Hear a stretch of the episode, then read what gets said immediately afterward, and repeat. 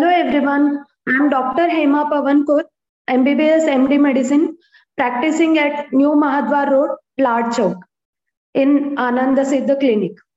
Today I am going to discuss with you very briefly on what is cholesterol or high cholesterol or hyperlipidemia. What are the consequences of high cholesterol when we should check cholesterol levels and all.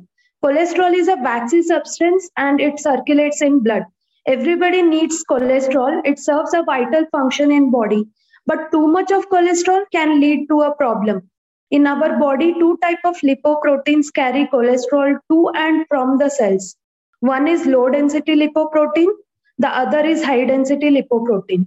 Low density lipoprotein is considered as bad cholesterol because it contributes to fatty buildups in arteries. That is called as atherosclerosis.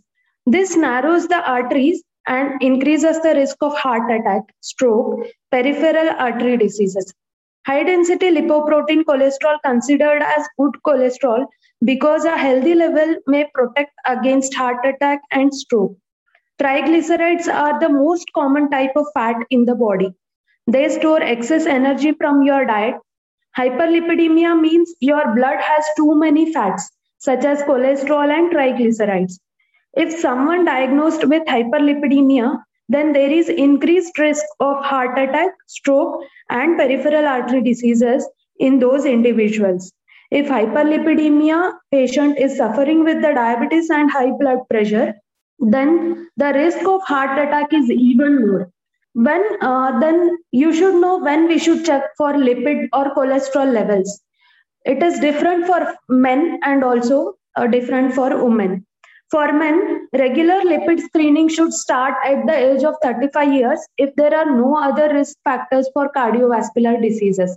Screening should start at the age of 25 to 30 years if there are other risk factors such as obesity, diabetes, high blood pressure, smoking, or even family history of cardiovascular disease at a younger age. For women, the regular lipid screening should start at the age of 45 years if there are no other risk factors for cardiovascular disease. Screening should start at the age of 30 or 35 years if there are other risk factors such as obesity, diabetes, high blood pressure, smoking, or family history of cardiovascular disease at a younger age. Thank you.